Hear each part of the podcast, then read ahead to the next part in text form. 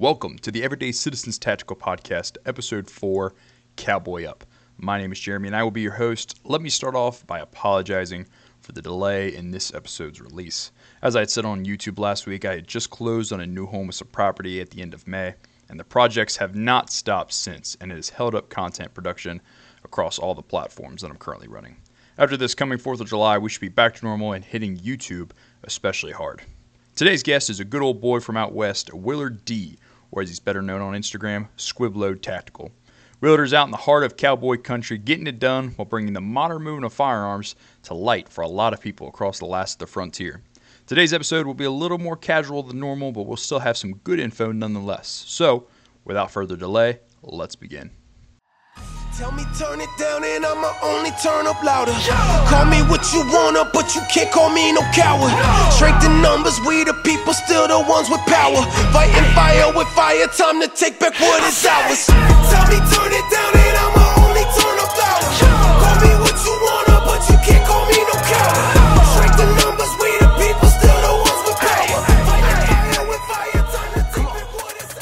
All right, Willard, welcome to the Everyday Citizens Tactical Podcast. What's going on, boys? Yeah, Willard has got his truck all uh, all sci-fied out just to be on the podcast. So big shout out to you for that. Something of a mad scientist slash cowboy. Well, I don't know, but well, I know, yeah, the mad part, but scientist, I don't know. I don't get real scientific. Well, if you want to go ahead and tell everybody a little bit about yourself, who you are, and why I brought you on. Well, I don't know why you brought me on. That might be a bad idea, but I am the one and only Willard D. Oh, I've been cowboying for a darn long time now. And just recently, I say recently, a few years ago, got into guns and stuff, and I opened up a can of worms I cannot put back now. Mm-hmm. If that kind of sums it up. For somebody that's only recently got into this a couple years ago, you definitely are. I mean, just absolutely knee deep in the mud. Yeah, I'd say knee deep, waist deep. I might even be sinking in it. You might be sinking in it. If you for everybody that doesn't doesn't follow him on Instagram, I definitely suggest that you do. But he puts up he puts up some pretty cool stuff. A lot of long range shooting, a lot of stuff with his truck, uh, tons of. I mean, you you've really been kind of spreading out your wings and just the kind of stuff that you've been covering recently.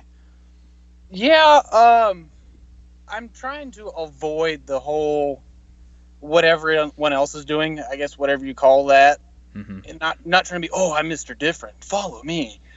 But you know, you see the same pictures of the same types of people wearing the same old helmets and stuff. Which there's nothing wrong with it. It's just Mhm. like okay, we've seen that, and you know, let's let's look at something different, and hopefully I have something different to offer to what's out there already.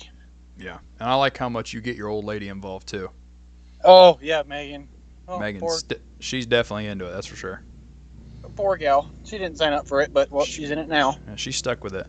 I think that's kind of how my girl, your girl, and Max's girl kind of they're just kind of stuck with us, and they don't have anything else to do now but what what we what we're doing. Yeah, stuck. So, kind of moving on to our, our first question of the night. You know what? Obviously, you're you're from out west. Uh, we won't say where unless you want to. Um, Northwest Wyoming, I cover Yellowstone and uh, southern Montana, pretty much. there you have it. Um, so you're in just the heart of cowboy country. So obviously you've been you've had guns your whole life, but what was the the key indicator, or what was the the switch that flipped you into kind of the mindset and you know the actions that you you do now? So I know a lot of people so far in your show have been like, well, and then sort of a kind of a vaguish answer because they eased into it. Mhm. But I actually made a post on this. I can't remember. I, don't, I may have shared it the other night on my story, whatever.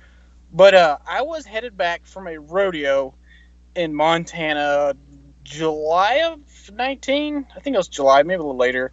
Mhm. And I was driving. I was going. I was going through the Crow agency. I had just crossed into Wyoming, and I was coming up on Sheridan, Wyoming. And I was scrolling through Instagram, you know, texting and driving, not paying attention, all this good stuff. And I stumbled across a T Rex Arms post. It was a video of him shooting. I was like, oh, yeah, you know, cops in their cool gear showing off, whatever, and stuff. And then I stumbled across another one, like right after. I was like, wait a minute, I don't see any badges or stuff. So I kept scrolling and clicked on the dude's account and dug through it. And I was like, oh, he's just a regular civilian. And sure enough, I stopped in Sheridan when I got there, went to this trading post, and found the gun I'm still using now, that Armalite rifle, Mhm. for like four hundred and two dollars. Dude didn't know what he had. I was like, well, I, I guess I'll buy it.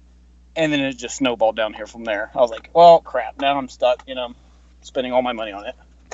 And you definitely, I, I definitely like kind of the aesthetic, we can call it, that you kind of have going. Like you said earlier, that's something that's a little different. You know, you're wearing jeans, you're wearing the clean hat, or the semi-clean hat, I should say. Well, in my opinion, it's the best camouflage for here. Mhm. Yeah, it doesn't it doesn't blend into sage as good as something else you can find. But I rip my I'll even just say I take my plate carrier off and all of a sudden I'm just some old rancher looking for his cows and no one knows what I'm doing or what my intentions are cuz I look like everyone else. Mm-hmm. So that that's a there's sort of a point to it, and it's the good guy look out here. Um, I know Texas Rangers and Texas Department of Public Safety are worth a crap, but you see him wearing a white hat with a gun belt and some kind of vest, and civilians immediately think good guy. So there's cer- there's kind of a uh, system behind it, if you For will. sure. It's definitely a very kind of more clean cut and professional look. Yeah. Um, I kind of I kind of equate it to, I guess, people that aren't necessarily from the West. We just call them even the Deep South or the East Coast, whatever it may be, and just wearing kind of that, that tactical clothing, but it's it's clean, it fits well, you know, everything looks sharp. You know, there is there is a lot that goes into you know how you present yourself. Yeah, and if you wanted to put it into some kind of standards, it is matching PRCA dress code, which is the Professional Rodeo and Cowboy Association. So if you go behind the buck and chutes at a rodeo, that's PRCA dress code. Long sleeve, you know, cowboy shirt, jeans, boots, and a hat at minimum. There you have it, folks. You ain't no cowboy. So yeah, if you don't dress like that every day, I'm sorry, I can't help you none. You're just going to get run out of town. Yep. Um, so I guess obviously you you you definitely cowboy. Um, so we kind of want to talk about the importance of horses and mules for civilian groups, kind of the SHTF scenario. You know, you're running out of gas, whatever that may be. And you don't even have to be from out west. You could be from the deep south. You could be from the Appalachians up there in the northeast, whatever it may be. Um, people got horses in every corner of this country. Um, so, kind of, what's your what's your mindset behind that for horses outside of you know ranch work?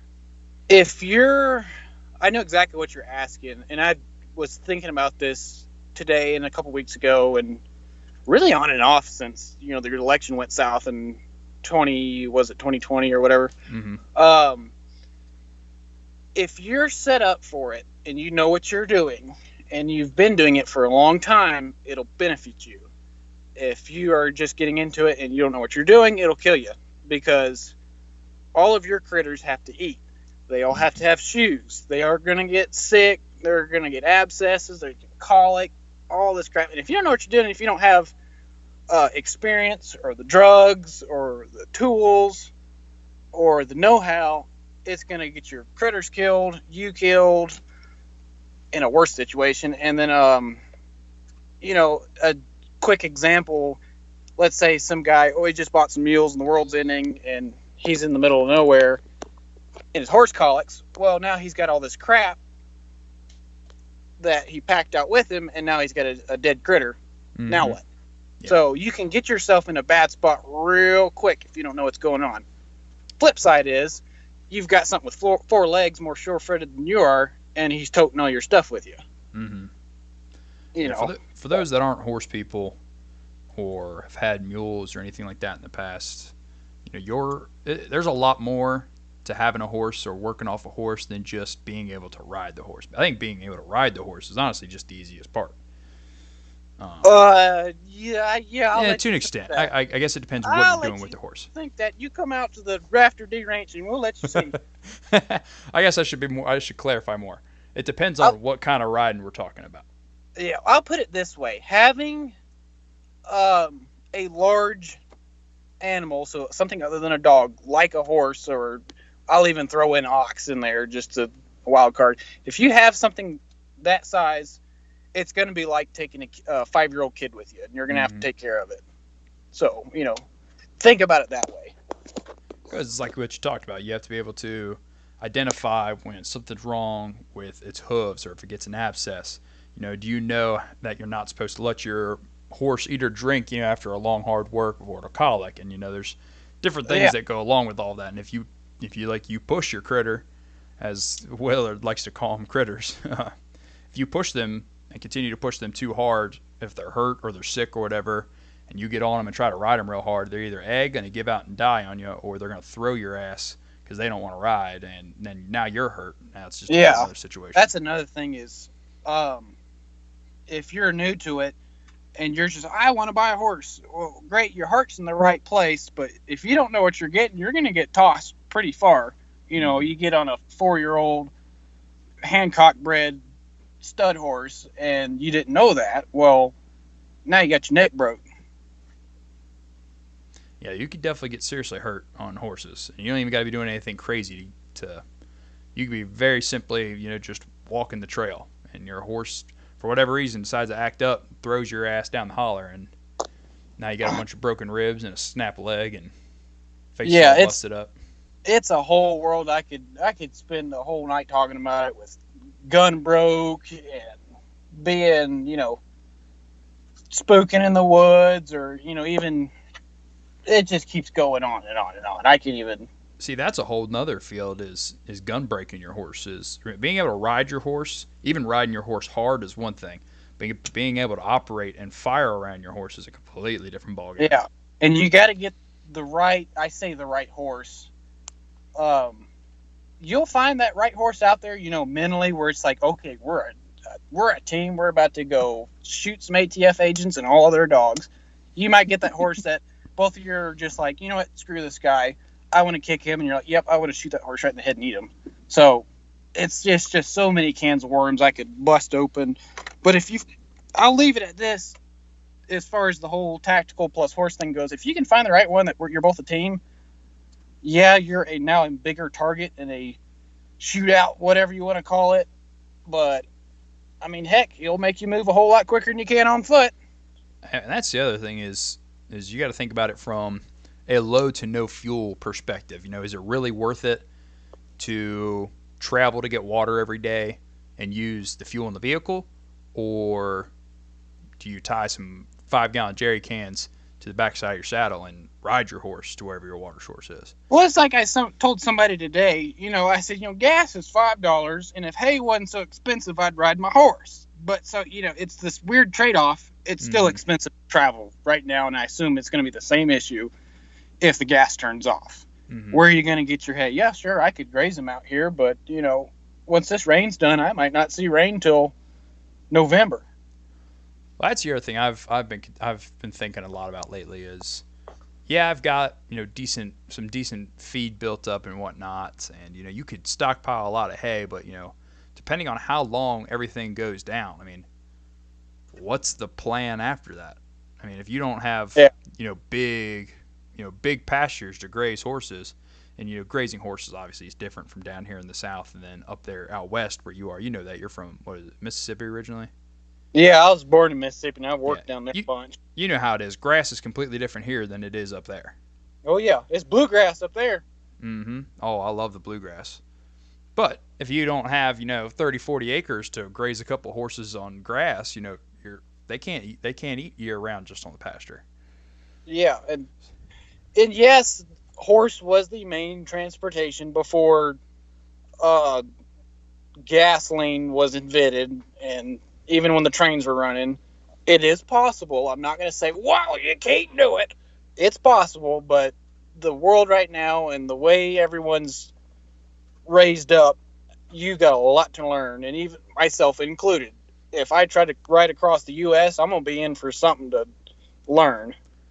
Well, the U.S. and really just the world in general, except for a few corners of the world, everything is completely different than what it used to be. One, almost everybody used to be a true horseman back in the day. If you had a horse, you were probably a a horseman of the sense. You knew everything there was about that horse, um, or your family's horses, and, and you know there was a lot more resources available while traveling with your horse um, to sustain it. There was a lot more creeks, a lot more rivers. You know, there's a lot more um, open fields and grass pastures and places to tie off your horse where they could graze temporarily for the night. You know, we don't have that anymore. Well, I'll also tell you the biggest issue that no one sees except for any of these old farts around here is barbed wire. You can't get across this country now as half as fast as you could with barbed wire.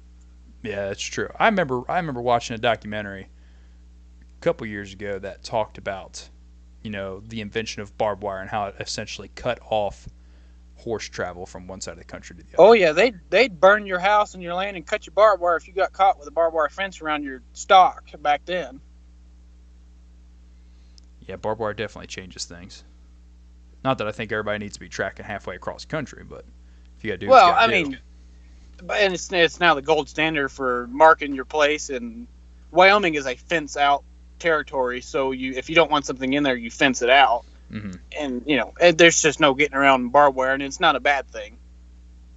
Yeah, and the other part about it is, is that unless your horse is a traditional ranch horse or a work horse, your horse is. Uh, I mean, even like my horse, my horse is not built, or not built, I should say, not in shape to run operations seven days a week. If I just decided to saddle him up and start going around.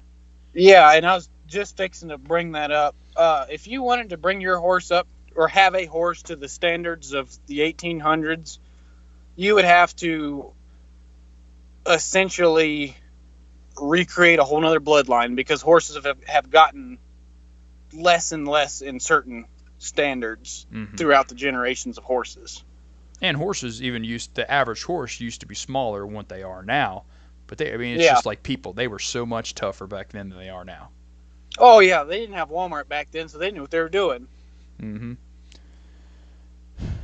Yeah, that's the other thing is as much as as this podcast, you know, we want to talk about horses and mules and how much how beneficial they are and whatnot. The reality is, your horses and mules, except with with a few exceptions, I said, are not built to do what we imagine them to do. Yeah, it's um yeah, to to sum up your original question, you're not going to get what you think out of it, what you saw in the movies, Mm-mm. and um, if, if you do decide to go that way, you either need to know what you're doing and get after it, or stay away from it because there's really no in between. It's kind of a all or nothing. And you know, just like fuel, you kind of got to prioritize the um, capabilities of your horse or mules. You know, can your horse and mule run your operation seven days a week? No. Can your horse ride you into town two to three days a week? Yes. Um, Yeah, so you gotta you gotta realize that they're gonna have um, limits just like just like we do. It's just like having hired help with you. It really is. Except hell, I have to argue that's even more expensive. Oh yes, you, you can't find no one to work right now. Mm-mm. Especially as far north as you are. Oh gosh. Um, but I guess this kind of starts to bring us into our next kind of talking point is you know self sufficiency and food production, which reminds I wanted to ask you what kind of chickens did you get this year? Yes. I'm just I'm just curious. You we- smart you smart ass.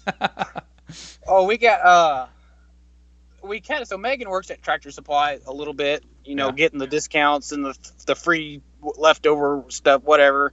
Mm. So we kind of just kind of grabbed a bunch when they were hatching out. Uh, we got a handful of Smoky Pearls, Golden Comets. I saw the comments.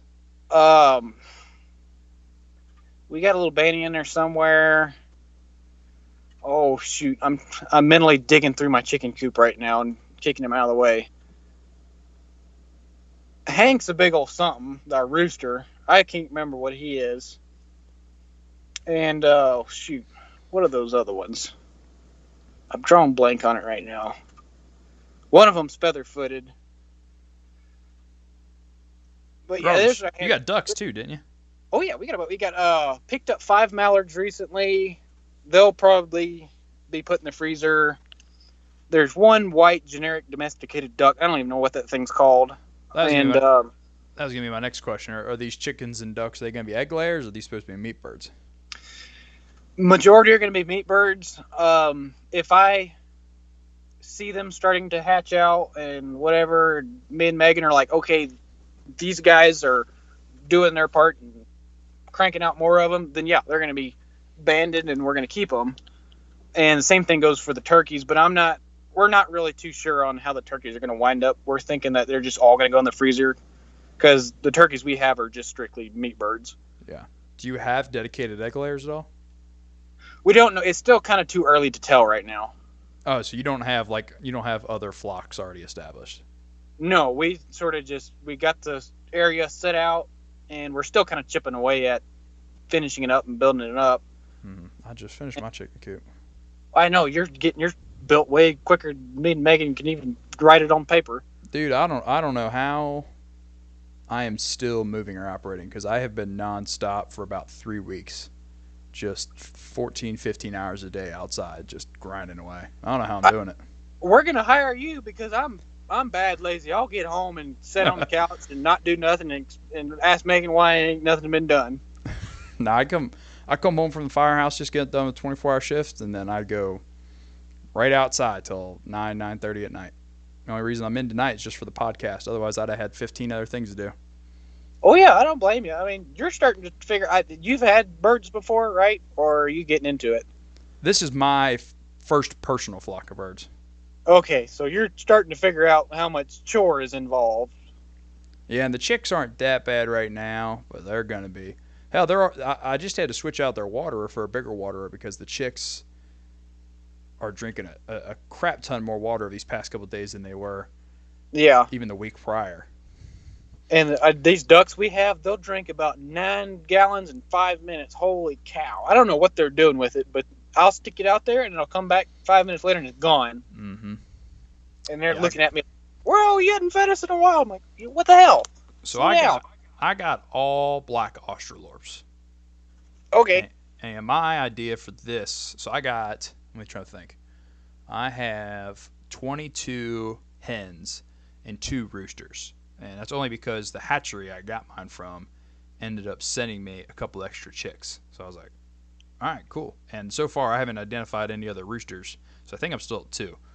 Um, but the idea behind mine is that they're all going to be egg layers, and I'm going to get an incubator. And I specifically broke up the numbers the way that I did, so there was a proper rooster to hen ratio. And then I'm going to get an incubator, and every so often collect the eggs and incubate them and raise my own meat birds on property. yeah, you'll be fine with. You'll be set on chicken with that. It'll be. You, everything in life you do pay for in one way or the other. You'll pay for it mm-hmm. in work, but you don't have to pay the retarded dollar for it. And Or heck, taxes. it'll always, yeah, and it'll always be in stock. You know, up here we have no eggs or chicken in, in any of these stores. Well, that's that was going to be one of the things I was going to talk about, and this is kind of kind of goes into the self sufficiency and food production point originally. Is you know, there's already corners of the country that are starting to see a lack thereof or complete loss of poultry related products. I think uh, it's anybody that pays attention. It's not it's not a shock that come probably August, September at the latest, we're going to start. The entire country will feel the effects of the poultry market just being kaput. Yeah, well, they've already done burnt down what two more egg processors or something. Dude, we had uh, just uh, in the county over from me today. We have this giant um, food processing plant that is centered all around organic food. It's one of the biggest ones on the East Coast. Um, it caught fire today. Yeah, I think I saw that headline or something. I was like, "What in the hell was going on over here?" Because we just had that Oh. one in Minnesota with the birds, and Yeah. we had the Belmont one in Wisconsin. That place caught on fire, and now we got this one. I just it.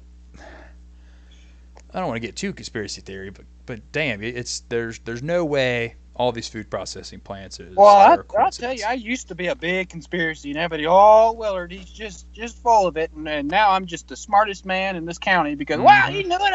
He knows, he knows something, boys. That's how I like, feel. well- That's how I feel. I'm like, I told you. Uh, Well, I, you got uh, guns for sale? I'm like, no, not anymore. Do you So, do you you know. have what do you have going? Do you have you don't have to say what, but do you have other means of food production going right now? Are you a garden man? Yeah, we're well, our garden is, I'll say, behind schedule because I like to sit on my butt a lot. But we've, yeah, and that's sort of Megan's thing. She knows more about it, and that's that's sort of like her thing there. Mhm. And uh, but yeah, so we're gonna, we've got a lot of stuff in the ground and a lot of stuff in planters still in the house right now. Nice. I have, I've got a hefty garden planted this year. I got a real hefty garden, and I've got everything in the ground at this point except my potatoes. And the only reason is because I got I was behind on the potatoes. My potatoes I've washed off, and they're sitting in the a cool dark place right now, waiting to sprout. Yeah. Well, you But- can grow those in a in a black garbage sack. So Oh we, yeah, we skipped the potatoes, knowing that yeah, we can just kind of wing that one because they don't they're not very needy or whatever you want to call it. so long as you have Uh, potatoes on hand to grow them from. Pretty much. And then it's kind of shame on me for not boosting this garden along because we've had so much rain relative to the past years. Mhm. And you know, I'm sure everybody's heard about the flooding up just next door to me in Yellowstone and up in Red Lodge, Montana. Yeah, that, those pictures are wild as well. Yeah, the poor little transplants. They spent two billion dollars in a house. Now it's washed down the Missouri River. Yeah, I came outside this morning, and yesterday I didn't have any sprouts yet from my green beans. And I came out this morning, and I had perfectly rowed sprouted green beans along my trellises, and it, it, brought a little bit of joy to my soul. Yeah. Oh yeah, it'll shoot up too. You know, we've had a couple of things we've stuck into the planter and you know go cook a cheeseburger and you come back. Oh shit, there's green things in my pot now. Mm-hmm. It's a good feeling. For anybody listening, if you do not garden to any extent or you don't have any types of self sufficiency going at the moment, I don't care how much space you got, find something to do. You can be in a skyrise in New York and still have something Something. something growing. Cause I'm gonna go ahead and tell you back to the conspiracy theory stuff. Hmm. Um, if you hadn't noticed, the food food shortage freight train is coming. The crossing lights are blinking, gates down, signals are on, and it's headed our way quick, fast, and in a hurry. hmm The the big thing that I don't think people realize, because people keep keep saying like, "Oh, we're we're fine here in the U.S. Yeah, things are expensive, but we don't have political conflict or this or that or blah blah blah." People don't realize how much we import into this country, and that the more global conflicts that arise and the more that happens overseas, the worse it's going to get for us. Well, yeah, and, and that's why prices are going. Yes, the U.S. dollar is devaluing quickly, but the imports are shutting off for different reasons across the board or slowing down, and that's what's jacking these prices up. Of course, I hear it all the time. That's expensive. When I was your age, it was this, and I keep telling them, look, dude, you know, it's this is not even the beginning. Mm-mm. No, we have a long, we have a really long way to go. If you really sit down and put your mind to it, the amount of time we have to go until we start to see the, the opposite effect and, and things return to normalcy is, we've got at least a couple years, I think. Oh, it, well, yeah, a couple years till the, the fun starts. Yeah, if bare minimum, at least a couple years. I th- I- I say longer. Yeah, I still think there's time to, if you're caught with your pants down, there's still time to get your ducks in a row. Very You know, small window. Yeah, there's still a window, but it's very small. The problem is it's becoming so expensive that people that now people in the past used to say, "Oh, prepping is expensive," Raw, "Oh, I can't afford it," blah blah blah. Now that's starting to become a valid excuse. Yeah. Oh I mean- shoot! If I would know now what I knew in 2018 when I was rodeoing, I would have sold my saddle, chaps, halter, and everything, and just dumped everything into guns and ammo, and gotten the kickstart in that department, so that right now I could be channeling more funding towards food-related products, Mm-hmm. or I, say self-sustaining products. I wish I would have been able to move into my house a lot sooner because I got out of the Marine Corps in 2020 and I lived in an apartment back to back years because I just that's just it's just what I had to do. I couldn't I, I couldn't get into a house, and the Yeah, housing what- market sucked. And this time I just finally pulled the trigger and I was like, it's got to get done. Yeah, well, who knows what housing's going to do? I'm. It's either going to go, the materials catch up and it explodes bigger, or it the whole world crashes. One or the other. Or both. Or, yeah, or both. Because I'm fixing to get into some construction here soon because to combat gas prices right now. Mm-hmm. Um, speaking of critters, I'm watching a critter crawl across my my ceiling right now. I'm pointing my bread at my water bottle in the driver's seat. We're a bunch of dumbasses. That's, I was probably looking at this is Cody, Wyoming. A cop just passed and he was like, "Nice gun." Yeah, it's a it's a different world out there. It is a completely different world out west than it is in any other corner of this country. Oh, it cracks me up because I get you know tourist town. I see a lot of people come through here, and I I don't hardly ever open carry anywhere else in the U.S. because of obvious reasons that have been discussed all over the place. Hmm. But I open carry here because people from all over come and they go, "Is that real?" And I say, "Yes." And they go, "Oh, do you need a license?"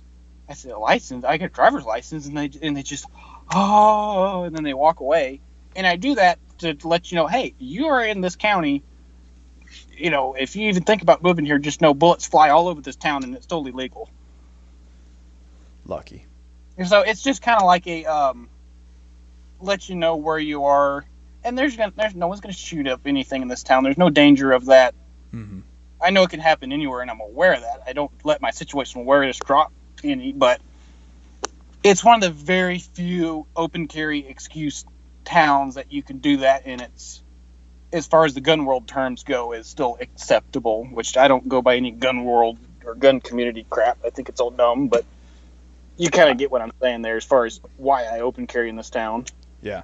I open carry from time to time, even even down here in Kentucky. I don't really care. I Yeah. like to, like today. I got done with you know six or seven hours worth of yard work right off the bat in the morning. When I'm at, if I leave the walls of my house at, at the minimum, I've always got my gun on me, so I just carry outside the waistband because it's more comfortable to work in. And Well, I didn't feel like changing, so I just went into town open carrying. I just Yeah. I don't really care. There's this Nah. one time we got done branding cows and pulled into Walmart, jumped out of the truck. I still had my stovepipe boots, spurs. I just was able to rip my chaps off. Gun belts, bullets strung all up and down these guns and belts, and I had two pistols.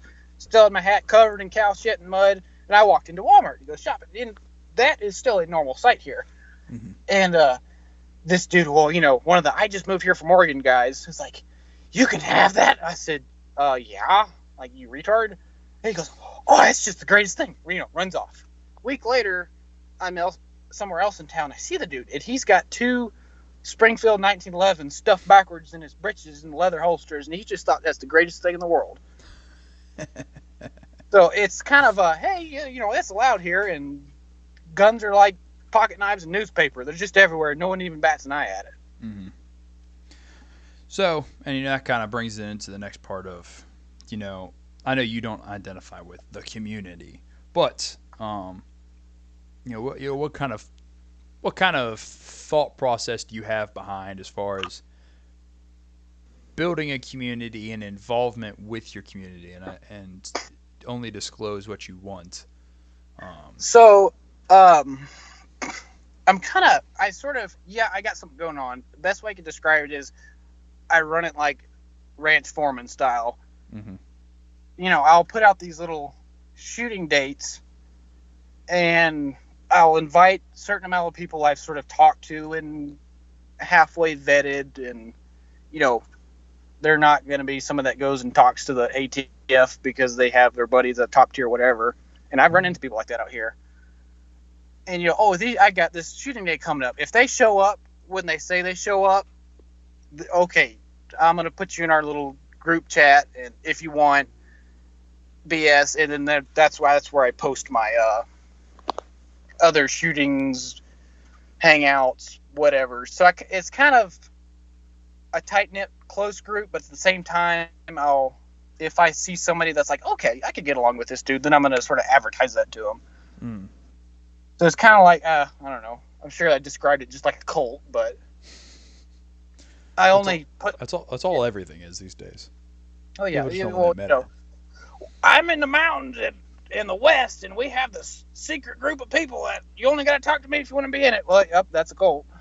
Um, but it's basically I'm trying to pick who's gonna hang around me and who I hang around type deal. Mm. And it even boils down to are you going to have a neg- negligent discharge? Well, then maybe I'm not going to say, oh, come shoot with us again. But at the same time, I tell a lot of people I have three sets of L210s. This is what an L210 is. I have a rifle with all these crap on it. I can see in the dark, you know, and I throw that out there to these fuds. And so there's sort of two sides to that coin. There's the public, and then there's the I'm not going to put just anybody around me. Mm-hmm. So and, and- and you do uh, you you brought up your your one of your guns there. You do a lot of I would say long range shooting with a lot of your guys. You you want to talk about that at all? Because I mean, really, guys like me from the south and uh, you know the Midwest and whatnot, a lot of us don't really know what long range shooting is because we got so many damn trees everywhere. But you guys have tons of open space. It's funny you say that because I do not consider myself a long range guy at all. Um, I actually bumped into Phil Vallejo. How do you say? His, I can't remember how to say his last name. The modern day sniper guy. Mhm. He hangs around here, and I bumped into him the other day, and I was straight up telling him, I was like, I have no idea what I'm doing past 50 yards. He's like, Oh, you know, let's let's you know do a range day one of these days and figure it out.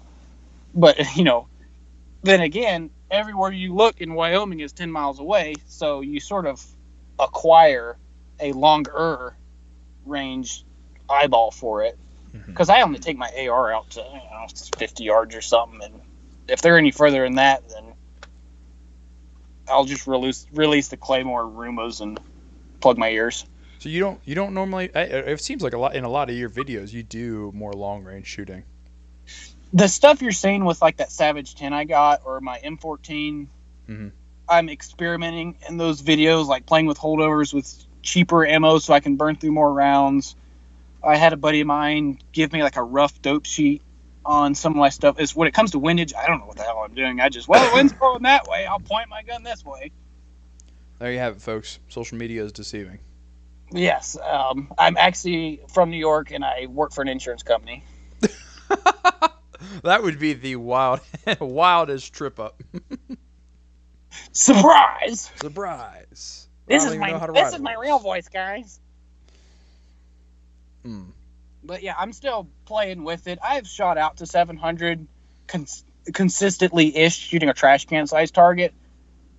But I still don't consider myself long range guy at all. I'm mm-hmm. sure if ATF called and says, "Hey, we're raiding your house," I'm I bet I could make a difference there. I'll put it that way.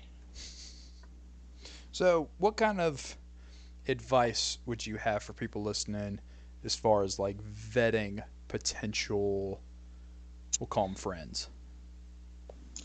I could probably go six months on this topic talking about this. So I like six to ten minutes. So I leave um, sort of subtle hints throughout my social media posts, like extremely subtle, that only guys like you or uh, John, who's recently he discovered me on Instagram and tracked me down through some of the little clues I've been throwing out there. Mhm. That's one way to do it. Um, the other way is is just talk to people and see how they look at you, see through how they dress, how they um, communicate. You know, it's just like your job interviewing everyone you talk to Mhm. in a chill sort of way. And and straight up, sometimes you just got to ask people, and you know, like, hey, you're interested in this? Yeah, or sometimes I'll be, you know, I'll throw the the trump card out there, be like, yeah, they cheated on the election, and usually that could get the ball rolling in the general direction. You know, with somebody that will pique my interest, will be like, well, you know, Trump did, he did ban bump stocks, and I'm like, okay, you know what you're talking about. Mm-hmm. Or sometimes I'll see a guy in a gun store like John, and I look over a few aisles and he's C clamping an AR, punching it out there like a pro, and I'm like, all right, this guy knows what he's doing. So you kind of have to know what you're looking for and know what key phrases to throw out there. And Mhm. I'll sort of leave that to everybody of take it for what it's worth and let you figure it out on your own because I can't really teach a lesson on that. Yeah. For those listening, you know, you unless somebody if you're a person that has somewhat of a following, like I used to have before Instagram decided to ban me on everything. Um, if you have some, if you're someone that has somewhat of a following on social media, um, or you know you're someone like that, it's easy to recruit people if people just straight up message you like, "Hey, I want to train with you know the group of guys you post about." That's easy, but for people in your normal everyday life, it's it's a process. It's not a, a one time conversation thing. You kind of got to feel them out over a period of time and and- and let that ball kind of roll. And sometimes it happens sooner than others. Yeah, usually it takes me like three to six weeks before I'm like, all right, yeah, we're to be over here on this day. And I'm gonna go ahead and tell you, if you message me on Instagram, let's go shoot, bro. I'm gonna block, delete, report as spam because 90, 100% of the time that's a bad outcome.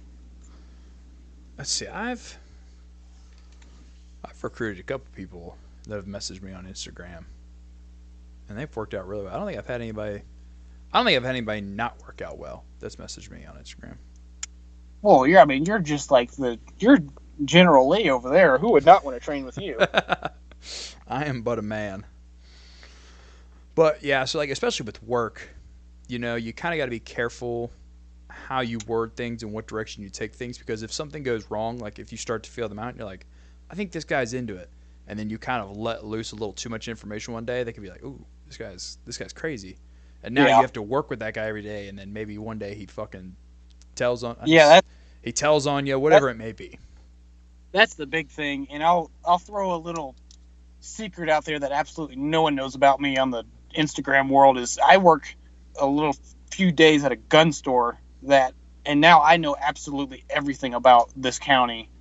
And that's how I was able to sort of see who all is in my area. And I use this whole thing as a um, sort of a, I guess you could say a recon. I hate that word now because it's been ruined. So it's a, it's been a recce. Um, I worked there behind the gun counter, and now I know everybody, everything. I know who all the Fed snitches are. So that's something maybe if you're in that opportunity where you might could do something like that, that's probably going to be a massive benefit. That a cigar shop or like a barber shop. Because- Barbershops are a, little golden spot if you have a good old fashioned barbershop. Yeah, well, that's what this this gun store is. If anything happens in this county worth knowing about, they're going to run straight to the gun counter and they're going to tell me about it. I've even had come in and say, "If you heard anything about this," and it's either, "Yeah, he's in his blue car and he's going the underway," or it's, "Nope, hadn't heard it." So you'll learn a lot working behind some kind of a man cave style gun counter. Mhm. You know, doesn't have to be gun store, but something like that, and you will learn because these old farts have nothing to do but tell you stuff. Mm-hmm. And they like talking. That's for sure. They like to Oh. make it think. They like to make you think that they know everything going on. Oh yeah, it's good stuff when they got information they think you don't have. Mm-hmm. And you kind of get, to, and, and sometimes you can kind of filter through the lies or the deception or the bull Oh, crap. And I I have a really good idea of who my gun hustlers and information hustlers are that are gonna blow stuff up. And I'm like, like okay, well I read through the lines and someone crashed their car in a creek. Mhm. So you know, but yeah, that's that's been my bread and butter as far as gathering people and information is working a little time here at this gun store and holy cow i have you can't google the amount of stuff i figured out in the past few months And that's another thing to bring up is is information through context. You know, not everybody you talk to that you may hit off well, you necessarily need to recruit. Sometimes it's nice to leave those nesting eggs in a few places and, and let them feed you information. oh yeah and uh there's a certain high profile person i'm not going to say his uh, contracted employee is someone i know really well and he will um, shoot me a dm through our top secret communications application. And you know stuff like that i picked it up from the gun store. That and the freedom of information act is where i have gotten absolutely everything. There's definitely a lot of information to be gotten from that, that's for sure. oh yeah. I can run a background check better than any fbi agency out there. You've got quite the nice tech setup, just in general. Well, I have an obsession with information, and I have an obsession with things I'm not supposed to have. I'll put it that way. I think everybody does. If you put as much if you put as much work into getting information as you did your garden, you'd be a Oh, I'd have 900 bales of cotton set up right now, and you can't grow cotton in Wyoming. so let's kind of talk about um, how how should I say this? Well, we'll talk about this one first. How how does how does cowboying, you know, kind of apply to some of the things we've talked about today? Not necessarily that, not necessarily in the angle of let's convince everybody to go become cowboys, But you know, what are some similar applications that comes into that? You know, what are some skills that have carried over from that that other people may want to learn, so on and so forth. Uh, being tough. Um, as far as people in the gun community go, it's very rare when I meet someone who's tough that'll Mhm. Beat your ass in the rain, kind of tough. And that's people always ask, well, does if I do this, does it make me a cowboy? And I just, well, yeah, or I'll just you know not answer it because the answer is no. If you want to be cowboy, and yes, it does require cows because it's literally in the name, and um, you got to be darn tough and reasonable and smart because what cowboying is is taking a bunch of cows that are going to beat your ass all day and turning a profit for the boss so you can get a paycheck in return. So it requires brains and just being able to take it. And stop And- asking people if you're a cowboy. Oh gosh, I you, you have no idea. Either, either say you're a damn cowboy or be quiet. I can look at you and tell you, even if you've never even sat on a horse, I can look at somebody and say that fella right there can make a cowboy. There's a lot of other people that come up, you know, they got their, and they've got all the right clothing and brands and whatever, and I can still look at them and say that dude ain't never been kicked in the head one day in his life. So you know, I kind of got off topic there, but No, that's fine. I definitely think it's learning to be tough. Um, not get butthurt if someone in authority tells you what to do. That's reasonable. Mhm. I'll I'll put the word reasonable in there because there's a lot of people out there who be like, do this, and it's something stupid. And another kind of an odd one is knowing how to fist fight because no one ever taught me that, and I had to figure it out when I was rodeoing because I've lost more fist fights than I've been in. So that's not really like a general skill. That's more of a physical type thing that I think everyone should know how to hold their own. And I think just that general nitty gritty, you know, cowboy working, rodeo running, just old school spirit is just kind of more of what we need. And you ain't got to be no, you ain't got to ride bulls, you ain't got to work cattle, you know, you ain't got to be that kind of stuff. But having that spirit and having that mental fortitude and just being a tough son of a bitch is what we need. It's an honest blue collar. I mean, that question you threw at me is kind of a hard one to pinpoint an actual answer on because I like to give straight up answers. That's why I say yes all the time. Um, yes, Uh, but like, well, now I kind of lost my train of thought. It's just hard to convey that. I'll, I'll put I'll tell this little story. When I first I got into the gun world, I dove straight into it, just like I was getting into another event in rodeo. Mhm. I had just gotten out of rodeo. I decided I'd been run over by a truck and it crushed everything, so I was down for the count for a while. And I was like, you know what? I will get on board with this. I'm gonna channel all my money and focus into it. Holy cow! The amount of people that whine and complain. This gear, you're doing it wrong, and you're supposed to. I'm like, oh my god, because you know in rodeo, if you do something different that sort of goes against the status quo or the sort of no one's ever done that before. If you do that and make a ride and score 87 points, people are gonna be like, "Nice job, that's a good ride. I ain't never seen that happen before." The gun world, people they they just shit all over themselves. I can't believe you do that. You know, that's Instagram points are zero.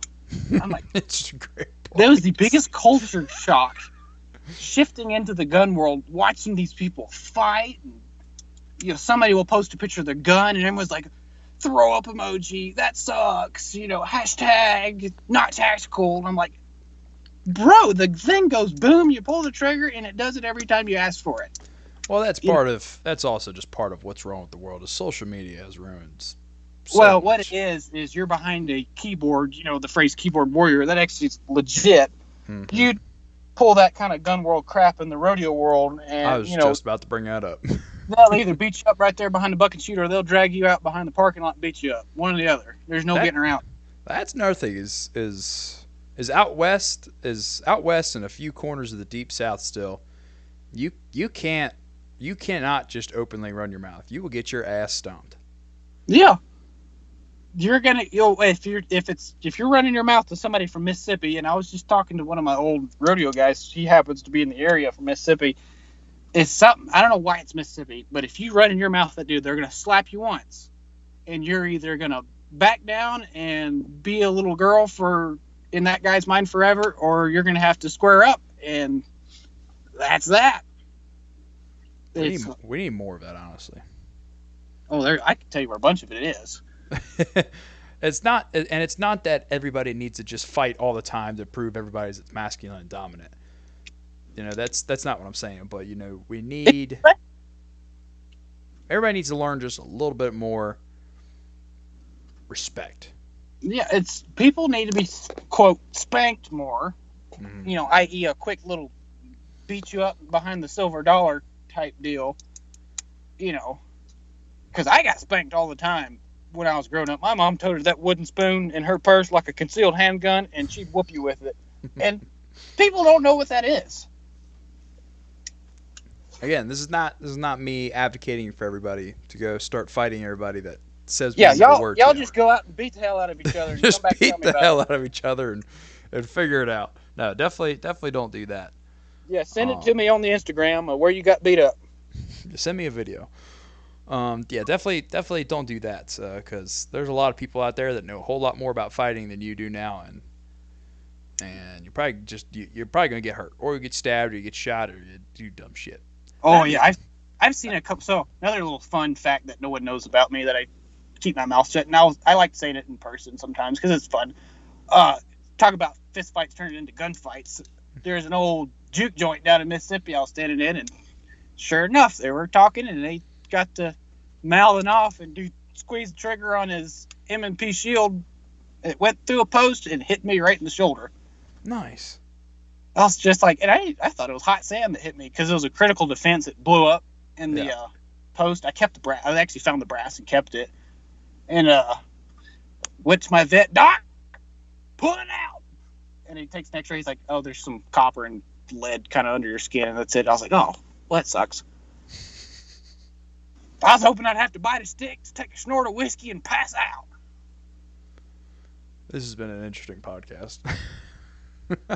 Oh, I could. We could do a whole other podcast on rodeo and cowboy stories. I got hours of that. That's the thing is, I mean, yeah, I mean the cow, ro- rodeo and uh, separate from from cowboy and rodeo is a whole different beast. I don't think people know that there is a distinct difference between those that rodeo and those that cowboy because they are two different things. Yes.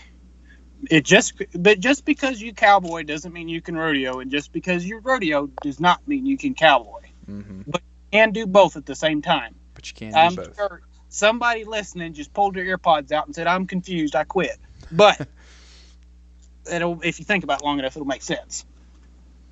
I've heard the expression in the past that no smart cowboy wants to rodeo, but every rodeo wants to cowboy. Yeah, yeah, you can think about it like that too. Because I did both. I've traveled. Let's see, my odometer right now is three hundred twenty-four thousand miles, and Damn. you know, my I, me and my boss calculated up my saddle mileage the other day, or not the other day, it's like the other month, and I've got about thirteen thousand miles in the saddle right now. I need to get me a saddle with a speedometer, uh, an odometer on it. Well, you got to know exactly. You done it's of ciphering, and I don't cipher. Oh, I'm just wearing you out tonight. I'm I'm tired as hell as it is. I I have I mean I have. That's things my mind is just fried for this podcast, and So I'll, I'll throw this in there because I just thought of this. let's hear it. and I and I told some other I'll call him a gunfighter. I don't know if he's ever been shot at or shot back. Maybe he has. Um, one of the best things rodeo can teach you and transfer over into the gun world is one, you will learn to think in a very high stressful situation slash environment. I rode saddle broncs and a little bit of bulls. If you can keep your head on straight riding eight seconds on the back of a, a Canadian bucking horse, you can keep your head on in any car wreck, gunfight, hand grenade throwing contest, you name it, because you're going to build this sort of second identity in the back of your head that only is going to turn on when something decides, oh shit, it's going down. hmm And then the second part is rodeo cowboys or your rough stock guys, they have a spur board or a barrel. And what that is, you put your saddle or your your rigging on a spur board and you pretend you're riding that horse. You spur it out you're visually at the NFR grinding it down, or the bull riders they're on that barrel at the PBR in their mind and get it. Well, that's the exact same thing as dry fire. I dry fire like the same way I did when I was on the spur board. Mm-hmm. Those are the two things that'll. If you're like, I'm gonna go all out, I'm gonna be the best gun guy in the world. Oh, well, let's try your hand on getting on a saddle bronc course because if you can learn to keep your head straight on that, if you start hearing rounds busting off out in Walmart somewhere, that little you that you've developed while riding saddle broncs is gonna turn on, take over, and you're gonna have every clear thought in your head, be able to make good decisions, and just go after it without having tunnel vision. Mm-hmm. I'm And sure you're gonna some kind of tunnel vision, but you will get rid of all of that panic, oh shit, shaky hands if you rodeo. That's the thing is you'll be amazed how being in certain situations, high stress situations, carry over to other completely unrelated situations. Oh yeah. You can It's- that that stuff really does carry over well if, if you're somebody who handles it well to begin with.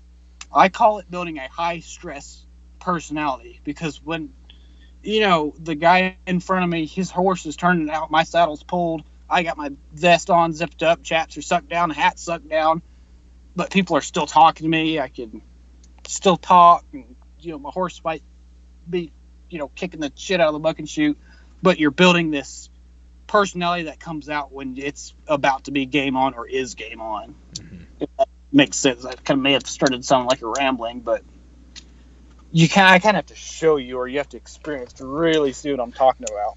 Mm-hmm. Well, Yeah. What other kind of little talking points you got? You got Well, anything? drink lots of beer and snort plenty of snuff, boys. Yeah, that's that's one way to live. I do not suggest doing that. Yeah, no. Well, you should Well- stockpile that because everyone has an addiction, and if it disappears from the store, they're gonna pay it for it. I take that back. Everybody can drink beer. Beer will be all right. You'll be all right with some beer in you. Yeah, get you that some of that Coors. Whoa, not Coors. Yeah, Oh. Coors snub bottle, short 1931 tan bottle banquet beer. I got a question for you. Yeah. It's completely unrelated to anything gun or tactics related. Me and my dad were talking about it the other day. It seems like the younger generation of folks, like people like our age, at least out here in a lot of like urban areas, um, people don't like to just drink beer anymore. People like to drink like just a ton of vodka and tequila and stuff, like just straight hard liquors. Is like is it like that out west, or people are still beer drinkers out there? Oh, it's pretty much all beer.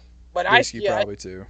I've seen that a lot, and I think it's just a money thing. People find it the cheapest way to get drunk and all that stuff. Hmm. And that just sort of comes and goes. I've been to every stitch corner of this country, and there's just little pockets of who likes to drink what. Like out here, it's all beer and some stout ass moonshine that you could put in your lawnmower and cut three hay fields with. So I guess a closing a closing kind of talking point we can talk about here um, is what advice do you have for people that are looking to get into horses or mules um, in the near future, given everything that's going on? What what is some key points you would tell everybody so they don't kill themselves? Uh, they need to find somebody A mentor, you know, when I was, yeah, or some kind of somebody that already knows what they're doing. Preferably somebody that's got a lot of scars on their fingers and that doesn't swear. If you find somebody that's just like f this, f f that, wow, wow, wow, going on and on, that's gonna be a red flag because I'm out. you know, for various different reasons. It's not, well, if they cuss, they do, they're going to treat you like this. Well, it's just something you should just be aware of. Like when I started learning to really what it means to be a cowboy, I had a guy at who's a runner of a, well, I probably shouldn't say his ranch name, but he was a retired bull rider, um, laid brick.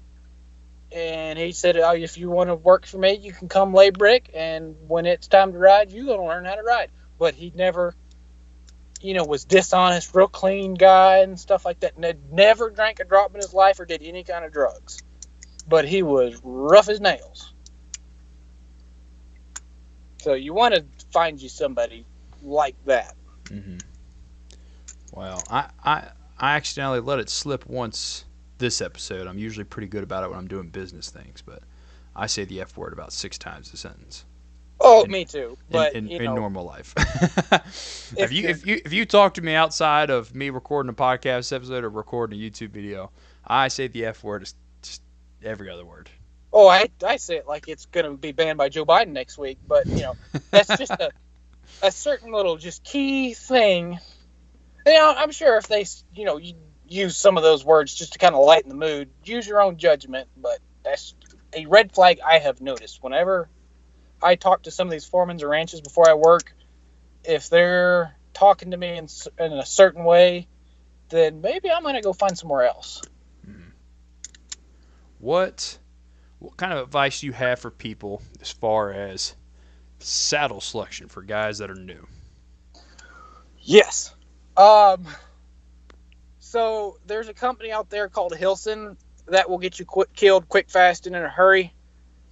Other than that, you're just gonna have to. Um, it goes back to finding somebody that already knows what they're doing and riding their saddles. I ride a forty-five hundred dollar pickup man saddle, and it'll stop a nine millimeter hollow point, or it'll stop ball ammo. You know, it's a very specific, stout, fifty-five pound saddle. That's me my boss he rides a Corriente. Um, that's his deal. There's some people that they ride a Tennessee walking saddle because they don't swing a rope. Now, never trust a man that doesn't have a saddle horn. Point being, it's gonna boil down to what you, who you are, what you're doing, and who, who taught you. hmm Same thing with your spurs. I know a guy he only rides with the left spur on because that's the way his daddy taught him. And if you're a person that is not about to go work a ranch all day, you ain't got to buy a forty five hundred dollar saddle.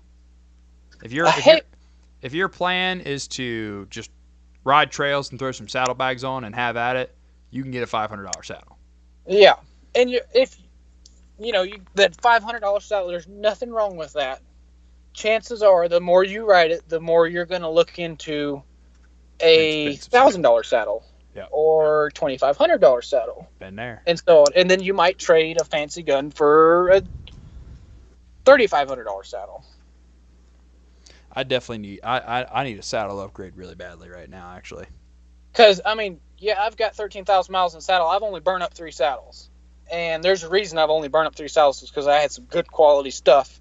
And yeah, my knees I can't hardly stand after ten hours, but I still have a set of knees because I, you know, blew all my money on a saddle because that's your life when you're out there cowboying. I mean, it's it's like having a car. If you don't have a good car, you're not going to mm-hmm. go places. Yeah, I desperately need to upgrade my saddle right now. I've been putting that off for a while because I just can't justify putting money towards it in your case, you're probably can get a whole lot more use out of your current saddle that I've seen than you think. Oh, for sure. My Yeah. my saddle does exactly what it needs to do. It keeps me on my horse, and it carries my saddlebags. That's the thing about cowboying. If it gets the job done, it don't make a difference if it's made out of bale and twine or duct tape. If it gets the job done and you can complete what you have been told to do, it doesn't matter. Now I can't, you know, rope and drag and do all that kind of stuff with my saddle right now. But I don't Yeah. have I, I don't have a bunch of cows right now, so I'm not really too concerned about it. It's getting done what you need, and that's all that matters. And that's like that story about me diving into the gun world and being shocked. That's what I was used to, and because that's really what the honest end of the day truth is. You know, some of you guys out there complaining about somebody else not having a BCM upper, it gets the job done. Would you stand in front of it and let somebody shoot you with it? No. Okay, it's fine. Mhm.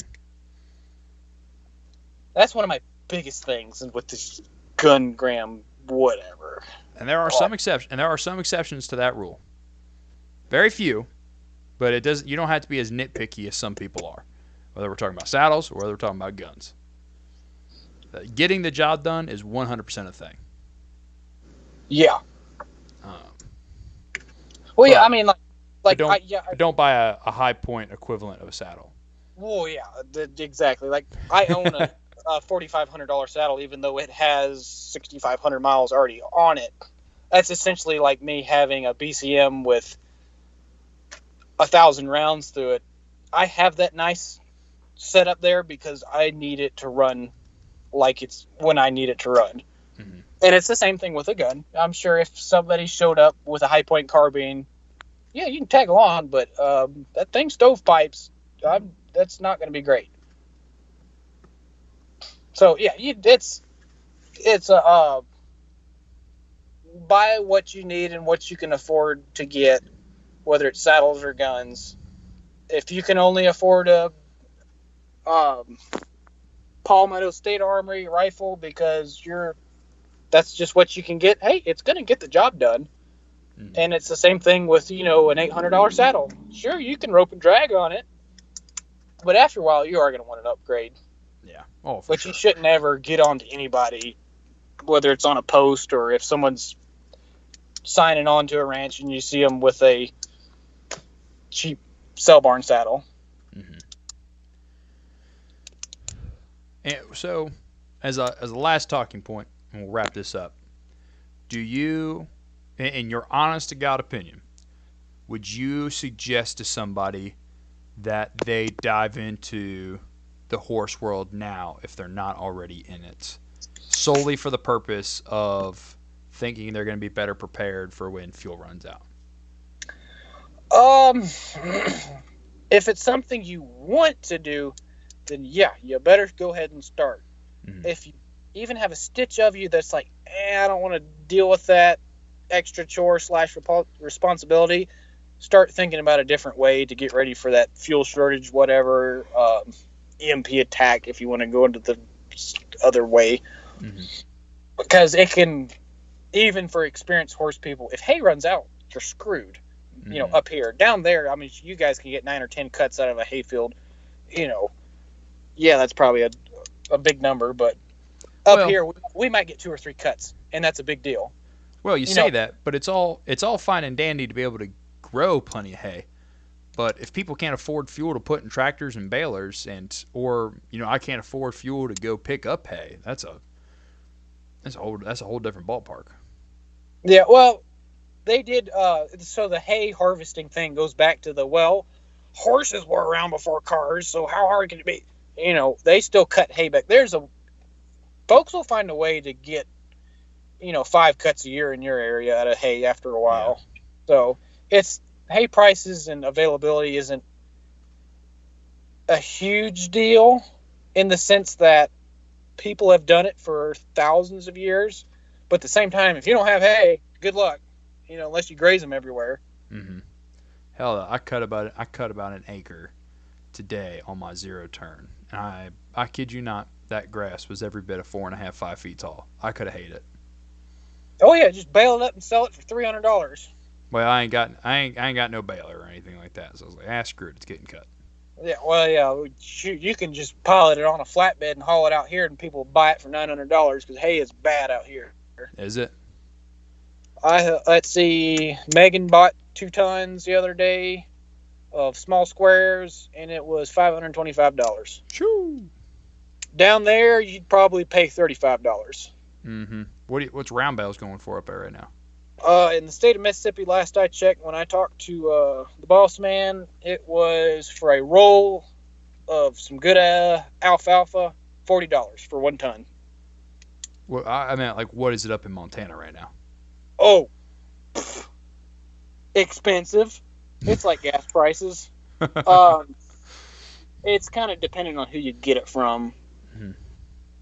I'm gonna say a one ton roll is maybe about four hundred dollars for alfalfa. Four hundred dollars. Yeah, mid grade grass might run you into the two to the high three hundreds. What? Yeah, Holy crap! I'm hoping some of that flood washes down here into these hay fields because maybe we can get another cut and drop the price maybe two dollars or something because it's hurting.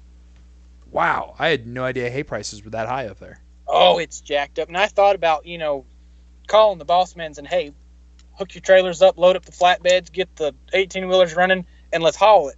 And then gas jumped to five dollars. Mm-hmm. So, you know, That's I'd crazy. gas is bad. Well, I'll ride my horse. Well, hay's bad. Well, I'll just build a steam engine. Well, coal's expensive. Well, I'll burn wood in a steam engine. Well, lumber's been up since 2020, so there's just no cheap way to travel right now. There really isn't. I I I know I'm hurting. Oh yeah, it's and and gas is around the board, it's kind of the same price, but hay is horrible up here.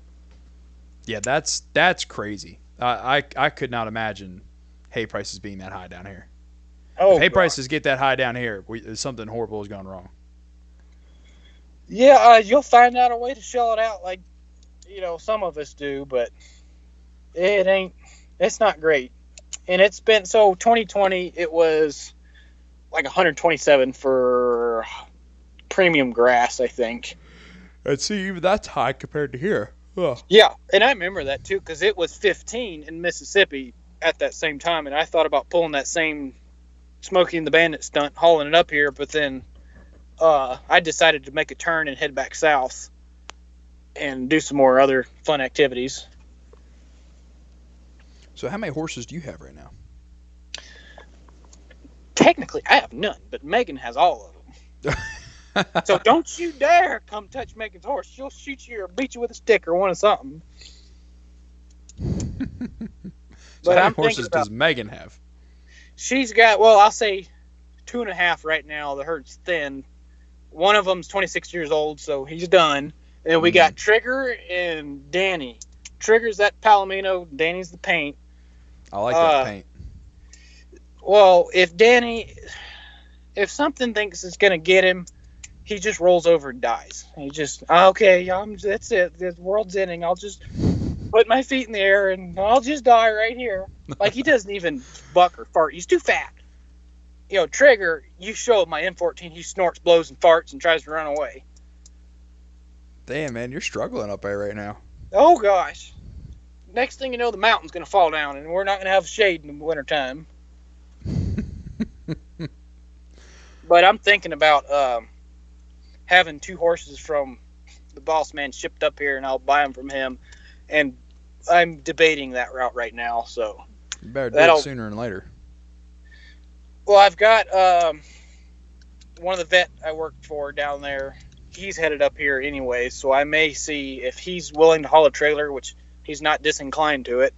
Then I'll I'll call him up and say, "Boss, sell them to me for three hundred dollars." You know, Are they broke? yeah. All, what that's why I only deal with him with horses is because they're all the ones I have either ridden or I know exactly where they're coming from and who broke that thing. For three hundred dollars? Or are you being Well, sarcastic? Yes, half sarcastic. I used to buy horses for three hundred that were decent. Now, up here, they're probably twenty five to five thousand dollars for just a decent broke horse. I was gonna say you can't find no broke horses for three hundred dollars no more. Oh, in Kentucky, I could probably find you a two hundred dollar horse that'll take you all the way to Mississippi. Mm. You just gotta know where to look. Yeah, it's it's it's hard telling. These Kentucky folks, they be kind of It's like these these gear pickers online where they find all kinds of junk for cheap and all that stuff, and you're just like, where the hell did you find that? Well, it, you just gotta know where to look. Yeah. Well, that's the thing is everybody in Kentucky thinks they're a horse dealer. That's everywhere. Yeah, yeah, that's true. Well, Will, this has been a pleasure, buddy. This has been a, Oh, a yeah. little bit more casual episode, but I'm glad I got to I got to get you on. We got to talk about some cowboy stuff. I'm sure I sounded like a, a drunk clown at a bar rambling on and I probably didn't make any bit of sense, but That's all right.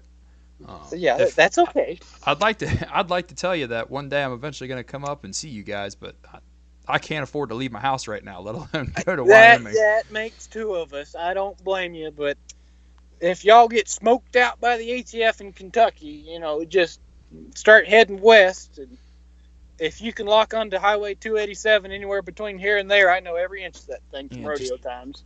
Just pony a horse on down there, and I'll hop on and we'll get after it. Yeah, just pony out a horse, just like that. oh, sure, yeah, I just pony him right out, no problem, just like them westerns. all right, buddy. You want to give any shout outs? Oh, I could, if I shouted out my window, people think I'm drunk. Someone might shoot at me. Um, I kind of mentioned all the accounts that I've pretty that got me into this. You know, Mhm. Lucas Botkin and his whole shooting match of posse members he's got down there. I have combed over every one of those videos, and that's how I learned how to shoot these AR guns. Mhm. Um, you know, the guys like Milspec and Garand Thumb, and uh, actually John Lovell followed me and mess- messaged me the other day about the same type of topic. all Really? those guys that I gotta I gotta give them credit for all this. Uh, Nice. especially John Lovell being such like a, a good like clean. If there's drama going on, I could just go click on his page and it's you know it's like a breath of fresh air. Mhm. But uh, yeah, that and then uh, all the people I'd want to give a shout out to are on classified terms, and I'm not going to put crosshairs on them if that makes sense. That's just fine and dandy. So I give a Yeah. shout out. I give a couple shout outs. Shout out to Max and Dave at the Undesirable Individuals and then the Polar Connection. As always, you know, for helping me get my podcast started, and they they make out they keep uh, releasing a few episodes here and there. So give them a listen. If you go listen to the Undesirable Individuals podcast, he, Max, and Tanner just they ramble, but it's a good listen. Um, and then a shout out to a newer podcast, um, the uh, Descent into Liberty. I believe that's what it's called. Let me check my. Yeah, Descent into Liberty podcast. He only has a couple episodes out so far, but he's got pretty good podcast going so far. And I guess I get I do got to give Seaburn Art a big massive credit slash shout out because when they He's did their art and then got canned and then reposted that art they did to me, like the floodgates open. You're a cowboy. Please validate my gun, and that cracked me up. Uh, by the time this podcast is out, hopefully, I have my personal page back up and running, which I will post on a lot more. I'm kind of I kind of hold back on posting on the business page because I don't want it to be just like a self blog in a sense. I kind of wanted to leave it business related, but hopefully, I have by the time this episode comes out, which will be this coming Monday, which is 16, 17, 18, 19, Monday the 20th, June 20th. Um, hopefully, I have my personal page back up and I'll have homesteading stuff up on there. I'll have all the stuff and highlights from training with my guys and information and all that kind of stuff. So, I don't know what the title of that page will be yet, but I'm sure you can go uh, to the Everyday Citizens Tactical page and find some sort of link to that.